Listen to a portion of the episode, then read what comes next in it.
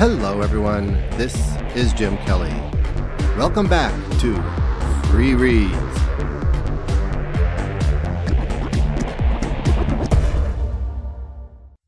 So, I'm still in Florida, only now I'm on vacation. But that isn't keeping me from posting the last episode of Bernardo's House.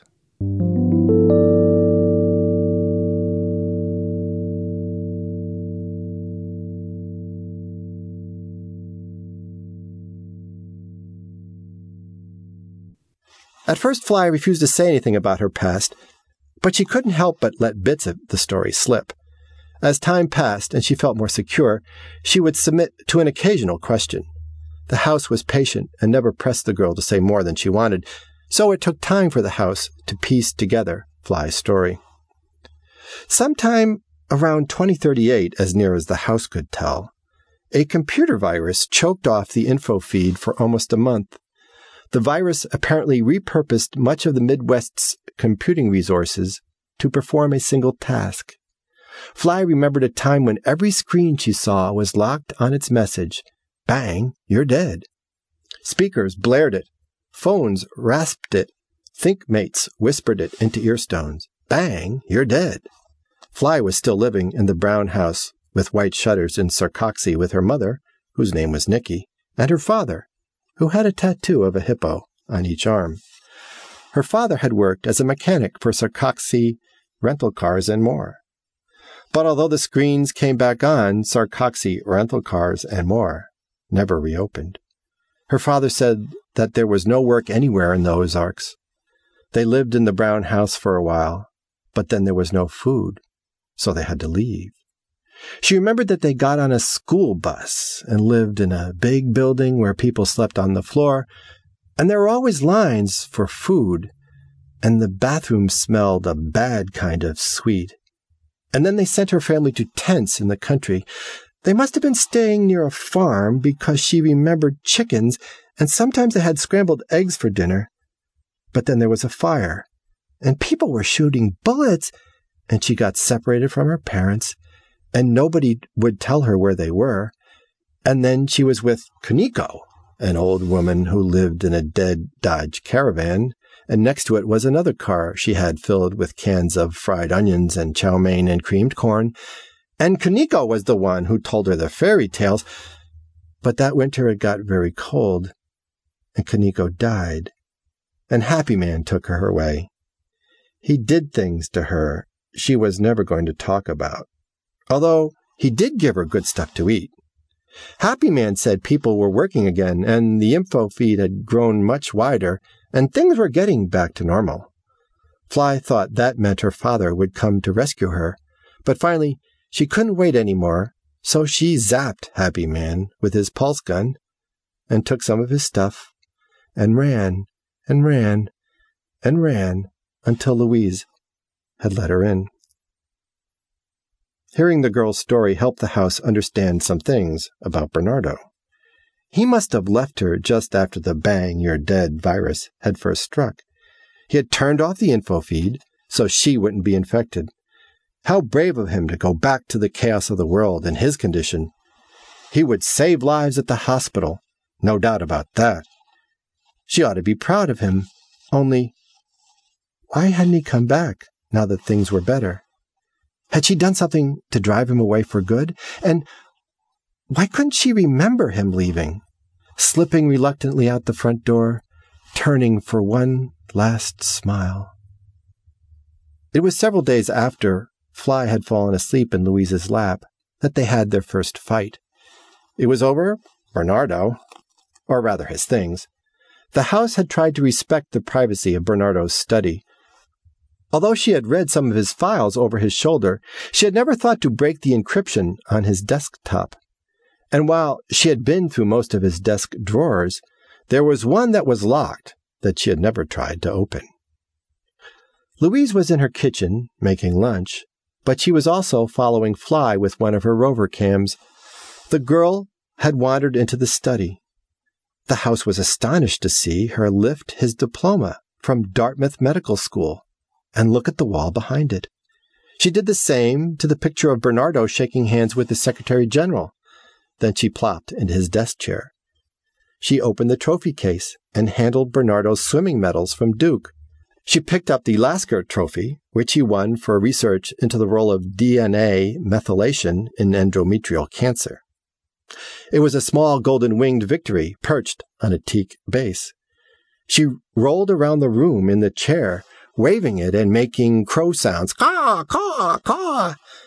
Then she put the Lasker down again, in the wrong place. In the top drawer of Bernardo's desk was the Waltham pocket watch his grandfather had left him. She shook it and listened for ticking. His Miyake ThinkMate was in the bottom drawer. She popped the earstone in and said something to the CPU, but quickly seemed to lose interest in its reply. Louise wanted to rush into the study to stop this violation, but was paralyzed by her own shocked fascination. The girl was a real person and could obviously do things that the house would never think of doing. Nevertheless, Louise disapproved at lunch. I don't like you going through Bernardo's desk. That's wee-wah. Fly almost choked on her cream cheese and jelly sandwich. What you just said? I don't like, you said wee-wah. What you talking spang mouth like Fly? I like the way you talk. It's buzzy. Fly talks like Fly. She pushed her plate away. Louise must talk like House. She pointed a finger at Louise. You spying me now? I saw you in the study, yes. Fly leaned across the table. You spy Bernardo the same? No, she lied. Of course not. Slack him, not me? I'm Bernardo's house, Fly. I told you that the first day. You Louise now. She came around the table and tugged at the house's chair. Come. She steered her to the front hall. Open door. Why? We go out now. Look up sky. No, Fly, you don't understand. Most understand. She put a hand on the house's shoulder. Buzzy outside, Louise. Fly smiled. Come on. It made the house woozy to leave herself, as if she were in two places at once. Bernardo had brought her outside just the once. He seemed relieved that she didn't like it. She had forgotten that outside was so big, so bright. There was so much air. She shielded her eyes with her hand and turned her gate cams up to their highest resolution. Fly settled on a long, flat rock, one of the weathered bones of the mountain. She tucked her legs beneath her. Now comes Louise's story. She pointed at the rock next to her. Fairy tale, Louise. Louise sat. All right. Once on time, said the girl, Louise lives in that castle. Louise's mom dies. Don't say where her dad goes. So, Louise stuck with Spang Bitch taking care of her. That Louise castle got no door, only windows high and high. Now, Louise got most hair. Fly spread her arms wide. Hair big as trees. When Spang Bitch want in, she call Louise. Louise, Louise, let Buzzy hair down. Then Spang Bitch climb it up. Rapunzel, said the house. Her name was Rapunzel. It's Louise now. The girl shook her head emphatically. You know it then. Prince comes and tells Louise run away from Spang Bitch, and they live Buzzy always after. You brought me outside to tell me a fairy tale? Dink no. Fly reached in the pocket of her flannel shirt. Cause of you go fainting, we both safe here outside. Who said anything about fainting? The girl brought something out of her pocket in a closed fist. The house felt a chill, but there was no way to adjust the temperature of the entire world. Fly. What? She held the fist out to Louise. Door in basement, you know? She opened it to reveal a key. Spang door? It opens. The house immediately started all her rover cams for the basement. Where did you find that? In Bernardo's desk. The house could hear the tick of nanoseconds as the closest cam crawled maddeningly down the stairs. Maybe real people could open doors like that, but not Louise. It seemed like an eternity before she could speak. And? You thinking Bernardo dead down there, said the girl. Locked in behind that door where all that wine should be. For the first time, she realized that the world was making noises. The wind whispered in the leaves, and some creature was going chit, chit, chit, and she wasn't sure whether it was a bird or a grasshopper, and she didn't really care because at that moment the rover cam turned and saw the door. But you closed it again, the house shivered. Why? What did you see? Fly stared at Louise. Nothing. The house knew it was a lie. Tell me. No fucking thing. Fly closed her fist around the key again. Bernardo been your spang bitch. So now run away from him. She came over to Louise and hugged her. Live buzzy after always with me. I'm a house, said Louise. How can I run away? Not run away there. The girl gestured dismissively at the woods. World is spang. She stood on tiptoes and rested a finger between Louise's eyes. Run away here. She nodded. In your head. She brought his dinner to the study, although she didn't know why exactly. He hadn't moved. Mist rose off the lake on his wallscape. The Alps surrounding it glowed in the serene waters. Chopin's Adieu etude filled the room with its sublime melancholy. It had been playing over and over again since she had first come upon him. She couldn't bring herself to turn it off.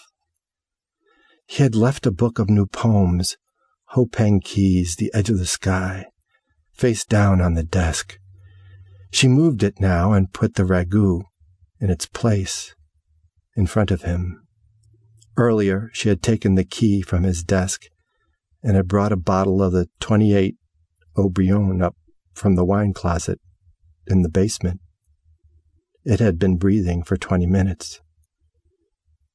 You took such good care of me, she said. With a flourish, she lifted the cover from the ragout, but he didn't look. His head was back. His empty eyes were fixed on the ceiling.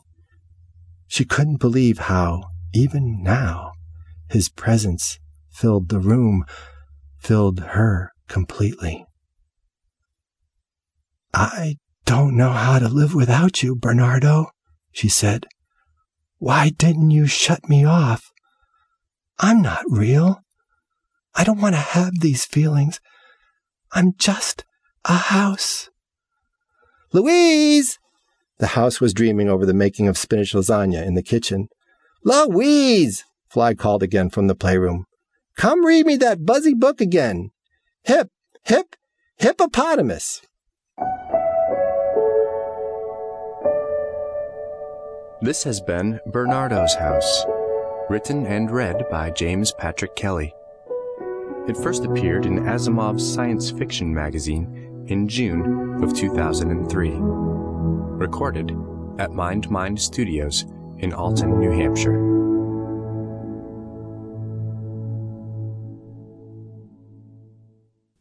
And that's all I wrote.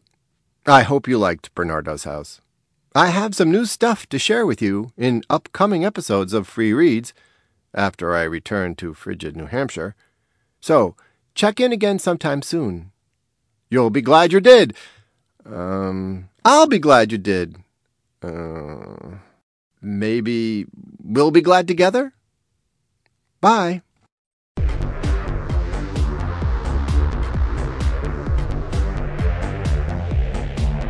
This is Jim Kelly. Thanks for listening. I hope you'll check back here again soon for more of Free Reads.